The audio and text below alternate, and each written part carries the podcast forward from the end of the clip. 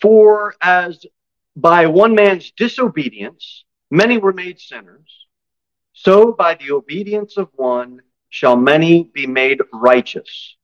Moreover, the law entered that the offense might abound.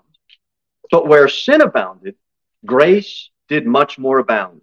That as sin hath reigned unto death, even so might grace reign through righteousness unto eternal life by Jesus Christ our Lord.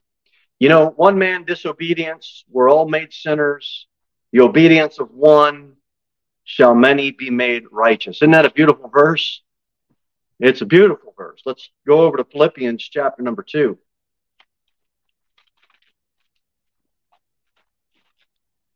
Philippians chapter number two. Bible says in, in, in verse number five, Philippians 2 5, let this mind be in you, which was also in Christ Jesus. Wouldn't you love to be able to get the mind of Christ? yeah, I would too. Who, being in the form of God, thought it not robbery to be equal with God. These groups that say, well, God just, uh, uh, Jesus is, is not God. He was just made by God. That's not what Philippians 2 suggests. It suggests that Jesus Christ thought it not robbery to be equal with God. He wasn't taking anything away from God by claiming equality with God. One God in three persons. There are three that bear record in heaven the Father, the Word, the Holy Ghost. These three are one but made himself of no reputation, and took upon him the form of a servant, and was made in the likeness of men, and being found in fashion as a man. You know, we hear this word fashion today. It's about what you what you wear. what's the latest fashion designs? What's what's the coolest fashion that we're going to buy and put on? Well, for God to come down in human form and take on the fashion of a man, to put on that flesh suit, that's pretty good. Why would he want to put on flesh when flesh is the problem? 100% man and 100% God at the same time. You're God. Why would you want to put on the weakness of human flesh and fashion yourself that way? Isaiah 53 says, He hath no form nor comeliness, and we, when we shall see him, there is no beauty we should desire. How much of this world is vain? Read the book of Ecclesiastes. Everything in this life is vain. All of the fashion styles, it's all vanity. Clothing used to be to cover yourself because of the shame of nakedness being exposed. Now the fashion designs of this world are specifically promoted to accentuate and show off that which shouldn't be shown off. That is the world's design. Clothing is not a God standard anymore. Clothing has become Hollywood fashion statements. My favorite actor, my favorite athlete, my favorite whatever. That's what they wear, so that's what I wear. You don't believe me?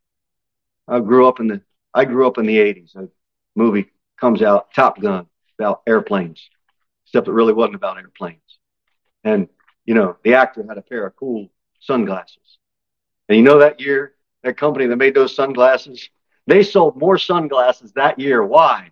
Because everybody wanted to fashion themselves like the famous actor. I'm telling you this morning, we should want to fashion ourselves like Jesus Christ. We should want to have the mind of Jesus Christ. We should want to be obedient unto the Father like Jesus Christ was. He's worthy. He's worthy. Let's keep reading. He became obedient unto death. Verse 8. And being found in fashion as a man, he humbled himself and became obedient unto death, even the death of the cross. John 6, he says, For I come down from heaven not to do mine own will, but the will of him that sent me. I say to you this morning, I'm not asking you, God is not asking you, nor is God asking me, nor are you asking me to die on the cross. But you know what God's asking us to do?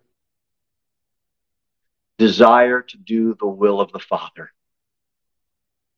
With Jesus Christ as the example, humble ourselves, be obedient to God the Father. Go to Ephesians 5. Ephesians chapter 5.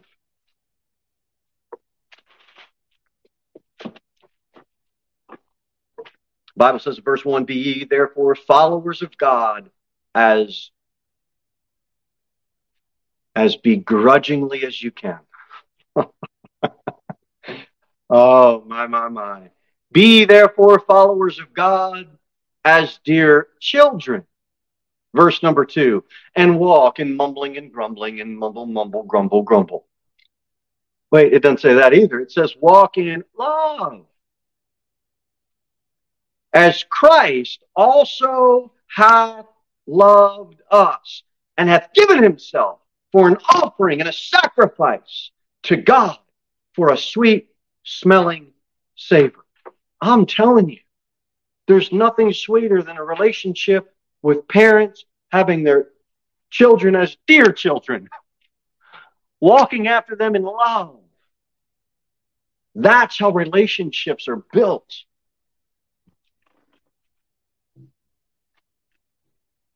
Jesus Christ gave himself, not mumbling, not grumbling, not complaining, not doing it begrudgingly. He gave himself for you because he loved you and he wants you to be his dear child. You don't have to turn there. Psalm 40 says, Sacrifice and offering thou didst not desire. Mine ears hast thou opened. Burnt offering and sin offering hast thou not required. Then said I, Lo, I come in, in the volume of the book it is written of me, I delight to do thy will, O my God. Yea, thy law is within my heart. Do you, like the Lord Jesus Christ, desire to do the Father's will. Not do you do the Father's will. Do you desire to do the Father's will? We all know the command go out into all the world and preach the gospel. I may do that, but I may, may not be desiring to do that when I do that. Does God command you to pray without ceasing? Do you do that? But do you desire to do that when you do that? Or do you just do that? There's a difference. Oh, dear children, do you walk in love? That's what God's saying. That's what He's asking. Do you walk in love? That's how that, that's how we ought to walk. I delight to do thy will. You know, this world, people delight in a whole lot of things. Oh, I can't wait. Such and such a book is coming out soon. I can't wait. Such and such a movie is coming out soon. I can't wait such and such a relative is going to visit. You know, we have a long distance family. Our family's in New Jersey, and, you know, twice a year it's, oh, I can't wait. We're going to visit family. Do you have that same desire with God? Or is it, well, it's Sunday. I know I'm supposed to be in church. Check.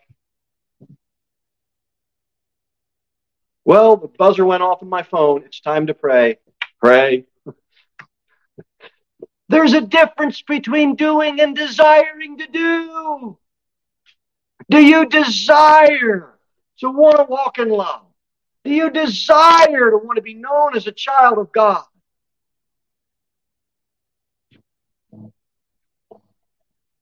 Go back to Romans chapter 5. Keep your finger in Ephesians 5. Go to Go, uh, go back to Romans 5.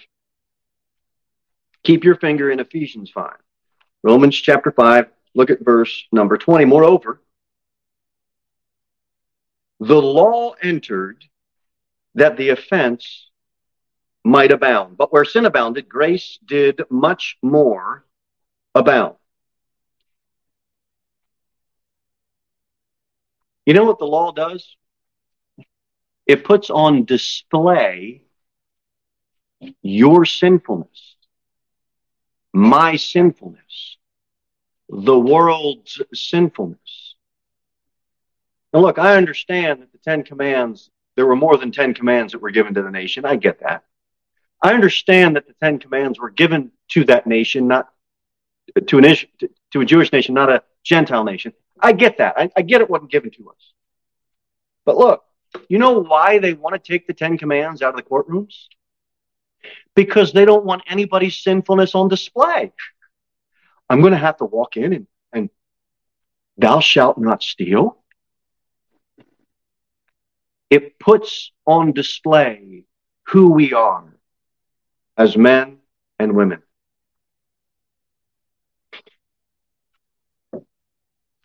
How many of you have a mirror in your house? We all do. How many of you look into that mirror? We all do. How many of you ever looked in the mirror? what's that? Oh, it's me. Because you saw a spot on your face. Right? Oh no, there's a big blemish on my face. Oh no, there's a big knot on my nose. Oh no, there's a big pimple on my forehead. Oh no, I know what I'll do. I'll smash my face against the mirror and see if the mirror can take it off. Nobody does that. The mirror just exposes that you got a big knot on your face. But you can't take that mirror and put it on your face and get rid of what the blemish is, can you? You can't. And no one in their right mind would do that. Maybe in the in the medical ward, the, psychiatric ward of the medical hospital, they would. What do we do? we run for the water. And we take the water and we put it on our face and we try to wash off that blemish. I ask you to stay in Ephesians 5. Let's go back there. Ephesians chapter 5, look at verse number 25. Husbands, love your wives, even as Christ also loved the church and gave himself for it that he might sanctify and cleanse it with the washing of water by the word. You know what the problem today is? We have too many Samson men. Yeah, they're big, they're real big, they're real strong guys. You know what Samson said? Get her for me, for she pleaseth me. The problem today is most men only care about their wives for their own personal interests. Does she please me? Go and get her for me. It's Samson thinking. You know what that is? Selfish love. You know what God told us to do? Men, husbands, pay attention. Love your wives. Even as Christ also loved the church and gave himself for it. It's a sacrificial giving. You get nothing in return except to know that you're following the will of God. And you can rejoice in that.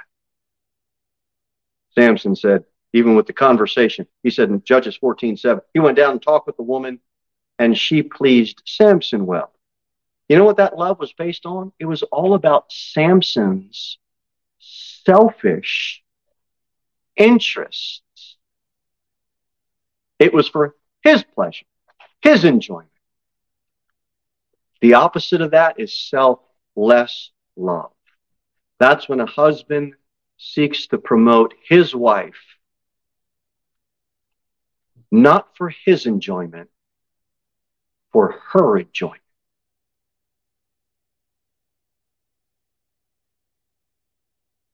Any of you fellows like picking flowers? Well, you better. Because your wife may like to pick flowers. And if you want her to go out and play Rambo in the woods with you, then you're going to have to do some stuff she wants to do. She don't want to go hunting and fishing and fighting, and she don't want to do all that. Why does she do it? Because she loves you. You better learn how to pick up a spatula. You better learn how to go out and pick up some, pick some daisies. It don't matter if the friends at work make fun of you. Well, I can't stay after work, fellas. I got to go to the store and get some daisies. Daisy man, Daisy boy. You're going to endure that because you want your wife to be promoted. It's for her enjoyment. It's for her pleasure. It's what she wants. That's why Christ came and he died for you. He gave himself for you. You can enjoy the benefits of eternal life because of his selfless giving love. And a lot of marriages would do a lot better off if they just quit the nitpicking. Well, you this and you that and you this and you that. God says, just shut up with all that. Why don't you just love like I love? You know how much God could nitpick? All of us, he could just drop into hell and he'd be righteous and holy and just in doing it. Praise God, that's not what his will and character is. But he's God. He could do what he wants if he wanted to. All right. I just, I just take a deep breath on that one.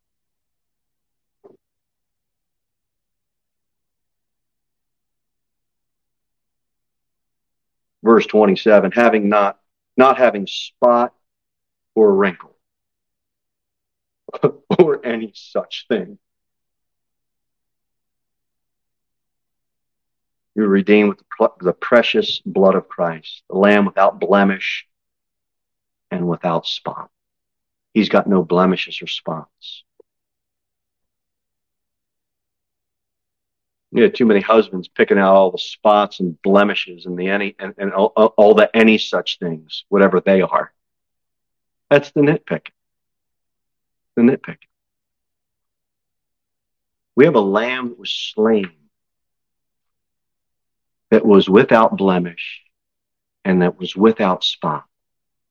And the more you and I start seeing ourselves as a criminal, standing in the gallows with the executioner ready to hang us to our death sentenced penalty,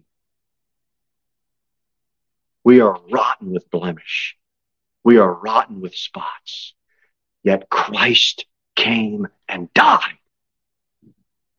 He could have picked out all of your spots. He could have picked out all of your blemishes.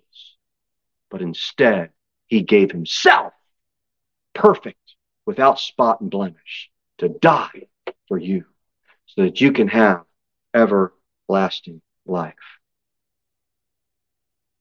You can have peace through the blood of his cross. And you stand you stand without excuse. Because when the law entered, Romans 5, it stripped you and I of every cloth of righteousness, any outward fashioning of righteousness that we could come up with. And it's only by the blood of Jesus Christ we can enter into the holiest. But the law entered, and here's the thing uh, get 1 Corinthians 15. Here's the thing about the law. If the law prohibits, you and I want it. If the law requires it, you and I refuse it. If there's no law that a parent makes to go clean your room, there's no response of, I don't want to. It's not until the law entered that the sin abounded. In other words, you just gave that child an opportunity to sin. How? By entering in the law. So when that law entered, there may have been some sins you wouldn't have done until that law entered and your rebellious nature came up. Because as soon as it was prohibited, you wanted to do it. 1 Corinthians 9 Man just wants to be free from any and all restraint. And so now he shakes his fist at God because now the law entered. 1 Corinthians 15, look at verse 9. I want to show you something that contrasts the law. Uh, Paul speaking under the Holy Spirit's inspiration. For I am the best apostle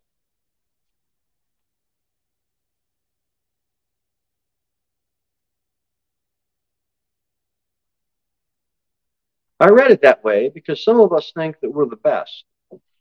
Because this world has conditioned us to be the best. Well, we go to the best school in town. Well, we have the best clothes. Well, we have the best. We have the best truck. We have the best tractor. Have you read the reviews? I'm the best Christian. Now, no, no Christian says that. They just think that. They think that when they look at other Christians. They're not as bestest as I am. God just so loves me. They don't say those words. Those words come out in the way that they act and treat other believers or other apostles. What I'm suggesting this morning for all of us is why don't we just say, like Paul said, for I am the least of the apostles, that I am not meet to be called an apostle because I persecuted the church of God. Were you ever against the church? Were you ever against God? Just call yourself the least. Just say, God, I am not worthy to be your child. I am not worthy of your grace. God, I am not worthy. I am the least. I am not me.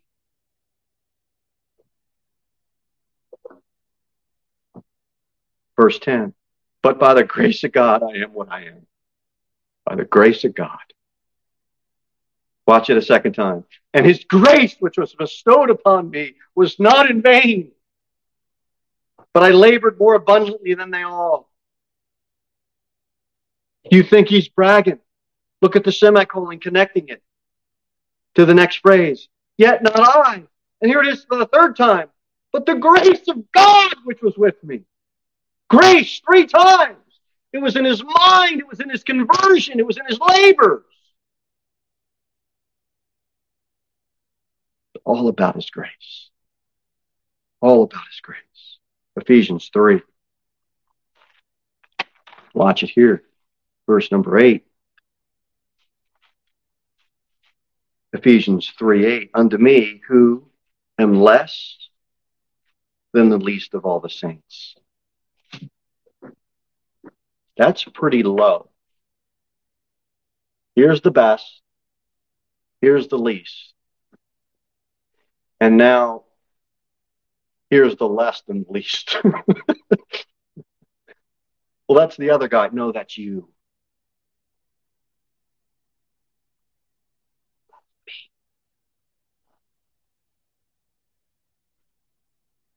Don't get low, get lower. He says, Is this grace given that I should preach among the Gentiles the unsearchable riches of Christ? He was less than the least. He gives God the praise by thanking Him for His grace that was given. And the grace that was given him that grace gave him the meekness to preach the gospel. We all know 1 Timothy 1, this is a faithful saying and worthy of all acceptation that Christ Jesus came into the world to save sinners, of whom I am chief. Chief. Well, bless God, I got the right Bible. Bless God, I got the right doctrine. Bless God, I got my end time straightened out. Bless God, I witness. Bless God, I do this. Bless God, bless God. How about bless God for His grace? Because all that is is just puffed up, puffed up, puffed up, puffed up. Just call yourself a chief of sinner, and the only meekness you have is because of the grace of God. And the problem with a lot of independent fundamental Baptists is they've seemed to have forgotten what grace means.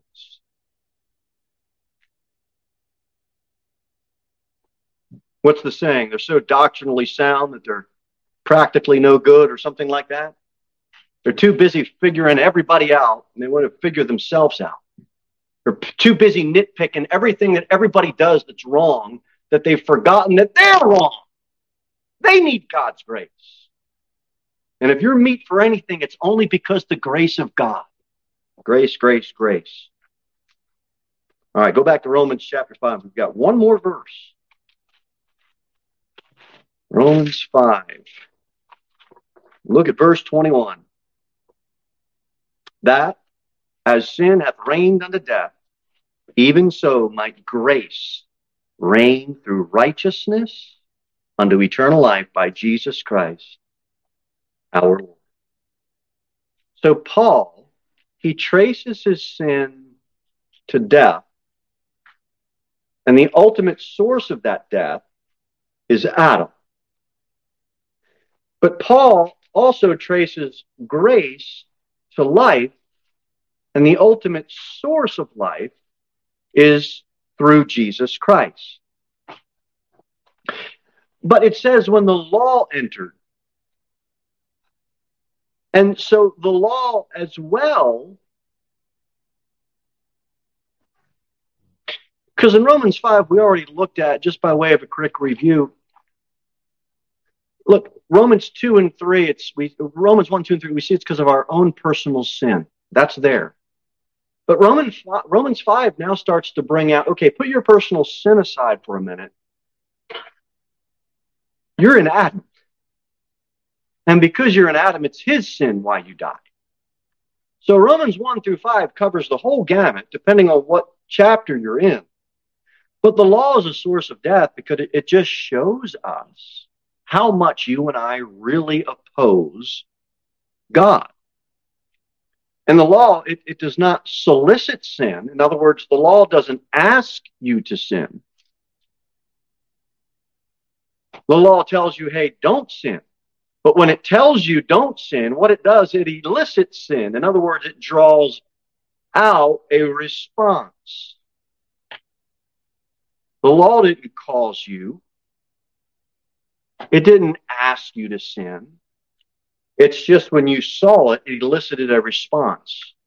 I'm not listening to God or whatever it is in your mind that drives you to do what you do.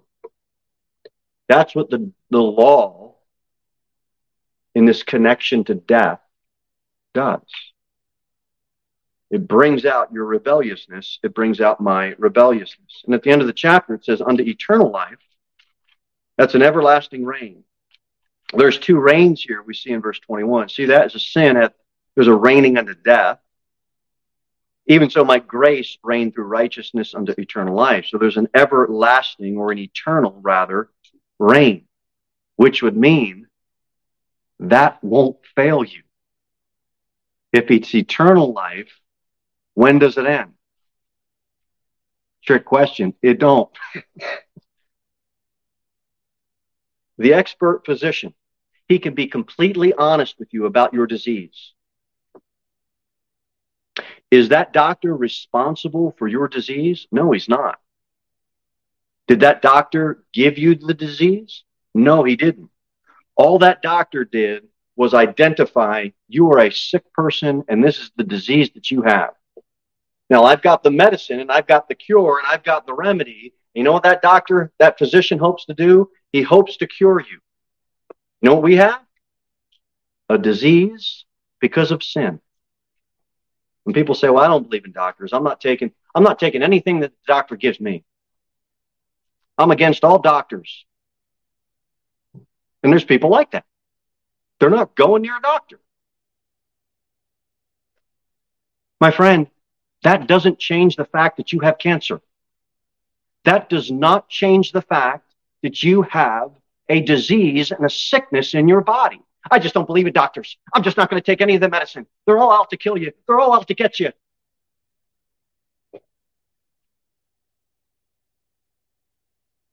Well, I don't do that. Oh, no, we do that with God. We all have a disease. It's called sin. Well, I don't believe in God. I don't believe that he can have a cure. I think God's out to get me. God's so mean. Why does this happen? Why does that happen? It's God's fault. No, it's not God's fault. The law is just showing you that you have a disease. It doesn't change the fact, whatever you do with God, it doesn't change the fact that you are going to die. People want to prove in their minds the Bible isn't true. People want to come up in their mind that God, well, all Christians, they're just hypocrites. So this is why I'm not going to trust Christ. The fact remains it doesn't matter if you don't want to believe in God. The fact remains whether you're a believer or an unbeliever, you are going to die. You have a disease, you're going to die. Is there anybody that can stop death? not a one. The remedy is provided unto eternal life by Jesus Christ our Lord. It's provided by Christ. And a born again Christian can rejoice. We've got all the cure, we've got all the remedy that we need in the person of Jesus Christ. We've got true peace, we've got eternal life, we've got a heavenly home. Pagans, they don't have any remedy. The deist doesn't have any remedy. I just believe in gods. the atheist does not have a remedy. Those practicing witchcraft don't have a remedy. You can travel to India and meet the Dalai Lama, and he will not have a remedy for you. The remedy is found in the person of Jesus Christ. And just like these people, they don't believe in doctors until they get cancer and they have to be in the cancer ward and they're they end up getting involved in all types of quackery.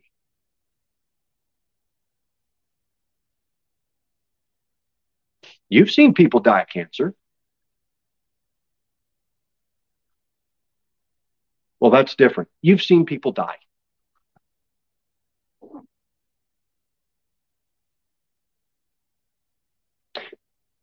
And you're going to die. I don't believe in God. Okay, it's going to lead you to get into all types of quackery.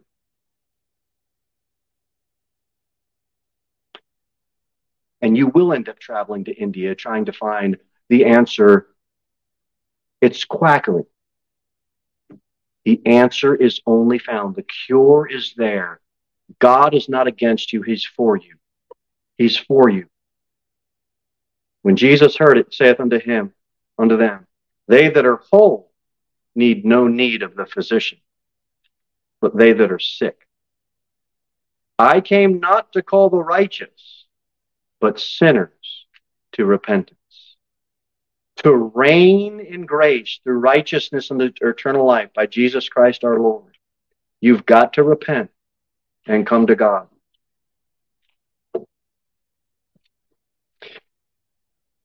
John Newton, who wrote Amazing Grace, he died in 1807. He was 82 years old.